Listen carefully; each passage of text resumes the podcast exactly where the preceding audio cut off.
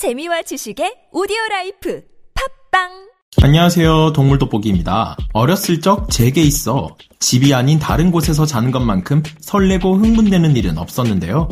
여러분도 어릴 때 괜히 부모님을 따라 여행 갔을 때 텐트를 치고 그 안에서 자려고 했던 경험이 있으실 듯 합니다. 그러나 멋모르고 따라 나선 산 속에 위치한 어느 낡고 허름한 곳에서의 수련회. 설렘과는 다르게 그곳은 불편한 것들 투성이었죠. 잘 터지지 않는 핸드폰, 낡디 낡은 푸세식 화장실, 씻기 불편한 것은 물론이고 낯선 장소라 잠마저 제대로 오지 않았습니다. 잠을 뒤척이고 있던 그때 멀리서 어렴풋이 하울링이 들리기 시작합니다. 어린 나이에 늑대가 아닐까 하는 생각에 화장실 가고 싶은 것도 꾹 참으며 밤을 지샌 기억이 나는데요. 왜인지 낯선 장소에 가거나 산속에서 길을 헤맬 때면 사람들은 지나친 상상력이 발휘되곤 합니다. 특히 야생에서는 많은 맹수들이 언제나 이런 위기에 처한 사람들을 노리고 있죠. 고라니, 사슴, 너구리 같은 동물일 수도 있지만 멧돼지와 같은 난폭한 동물을 만난다거나 심지어 드라마나 영화에서나 벌어질 것 같은 늑대무리가 나타난다면 상상만 해도 끔찍합니다. 실제 프랑스 제보당에 수많은 사상자를 냈던 괴수의 정체로 늑대떼가 지목되기도 했는데요. 이들의 먹잇감은 발굽이 있는 동물들인 소, 돼지, 사슴, 노루, 고라니, 술록 등입니다. 그렇기에 이런 발굽 동물들을 가축으로 기르는 우리 인간들과 활동 영역 및 생태적 지위가 겹쳤던 동물이며 우리가 오늘날과 같은 과학 문명을 이룩하기 전까지만 하더라도 우리와 완전한 경쟁 관계에 있던 뛰어난 포식자들이기도 한데요.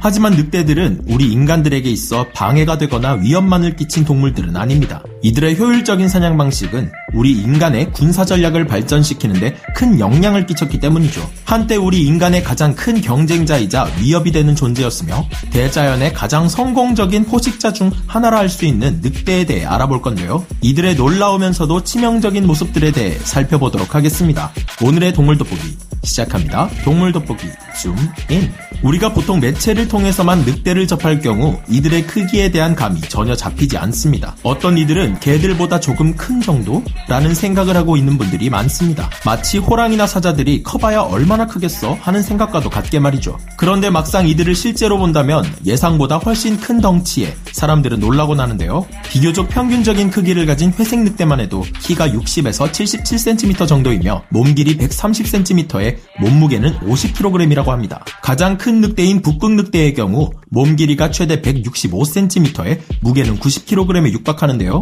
어깨까지의 높이만 해도 99cm나 된다고 하는데 이는 표범과 거의 비슷한 크기라고 합니다. 늑대들의 지능은 익히 아시다시피 개들보다 더 높은데요. 높은 지능은 이들의 사냥 방식에서만 봐도 알 수 있습니다. 보통 우두머리 역할을 맡은 수컷이 명령을 내리면 아래 개체들이 움직이는데 어린 개체들이나 서열이 낮은 늑대들이 먹잇감을 몰고 옵니다. 그럼 우두머리 부부는 사냥감이 도망가는 퇴로 방향에서 매복한 채 기다리다 먹잇감이 가까이 오면 갑자기 튀어나와 최후의 일격을 날린다고 합니다. 우리들도 게임을 할 때 헤드셋을 끼고 작전을 지시하는 사람이 여러 사람들에게 오더를 내리듯이 늑대들 역시 그들만의 뛰어난 의사소통 능력을 바탕으로 다양한 전술을 구사하는 것이죠. 헤드셋 하나 없이 자신의 맡은 역할을 정확히 알 알고 행하는 것을 보면 이들의 서열 체계나 의사소통 능력, 지능이 얼마나 뛰어난지를 잘 알 수 있습니다. 실제로 이런 늑대들의 전략을 모티브로 실전에서 사용한 이가 있었으니 세계 제2차 대전 당시 칼 데니츠 제독이 유보트 전술인 wolf pack 전술을 고안해내 무서운 전과를 올리기도 했습니다. 참고로 wolf pack 전술은 유보트 잠수함을 사방에 퍼뜨려 놓고 있다가 적의 수송함대를 발견할 시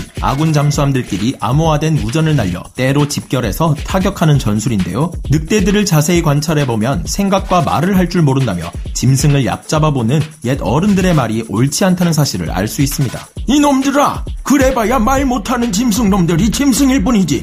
뭘 따지고 들어? 뭐? 우리가 너네 인간들보다 낫다는 걸 보여주지. 늑대무리들은 가장 강한 개체가 아닌 가장 현명하고 경험이 많은 개체가 우두머리 역할을 맡는데요. 그렇다고 해서 이 우두머리가 현대의 누군가처럼 입만 살아 지시를 하진 않습니다. 늑대 우두머리는 정찰과 공격의 선봉에서 가장 위험한 임무를 맡습니다.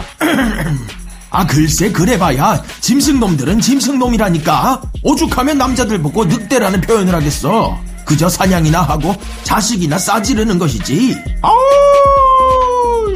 이 할아버지 늑대한테 원수를 줬나? 우리가 얼마나 순정파인데.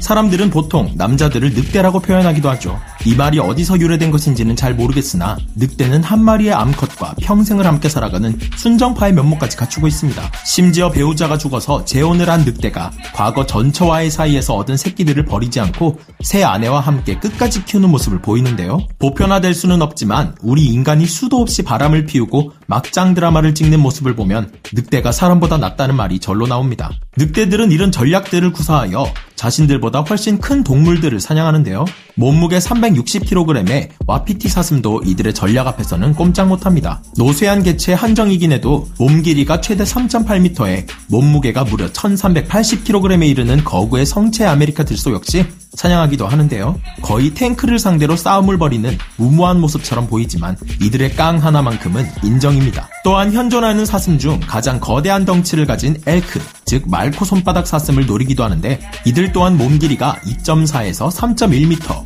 무게가 수컷의 경우 370에서 820kg까지 나가는 괴물이지만 노련한 회색 늑대 무리는 이들을 사냥할 수 있다고 합니다. 물론 이 경우도 하자가 있거나 아성체에 해당하는 것이 대부분이긴 하지만요. 이들의 무느님은 측정상 184kg 정도가 나왔는데 사실상 이 측정이 제대로 된 것이 아니라는 말이 많아서 전문가들의 추정치가 더 신뢰를 얻습니다. 늑대를 연구하는 전문가들의 말에 따르면 늑대는 두개골과 근육의 구조상 개들보다 무는 힘이 강할 것이며 제대로 측정한다면 약 200kg 이상의 악력이 나올 것이라고 하는데요. 한국에 이 늑대들이 여전히 존재했다면 멧돼지 정도는 끔살시킬 만한 재능을 가진 포식자로 남아있었을 것입니다. 한반도에서의 늑대는 조선시대까지만 하더라도 호랑이들로 인해 거의 서식하지 않았으나 17세기 이후 호랑이의 수가 줄어들면서 늑대들의 개체수가 늘어나기 시작했다 합니다. 실제로 일제시대에 호랑이 100마리, 표범 600마리, 반달곰 1000마리가 포획된 것에 반해 늑대는 1200마리 이상 포획된 기록을 보면 알 수 있듯이 말이죠. 하지만 앞선 영상에서 설명한 적이 있듯이 대한민국의 근현대를 거치며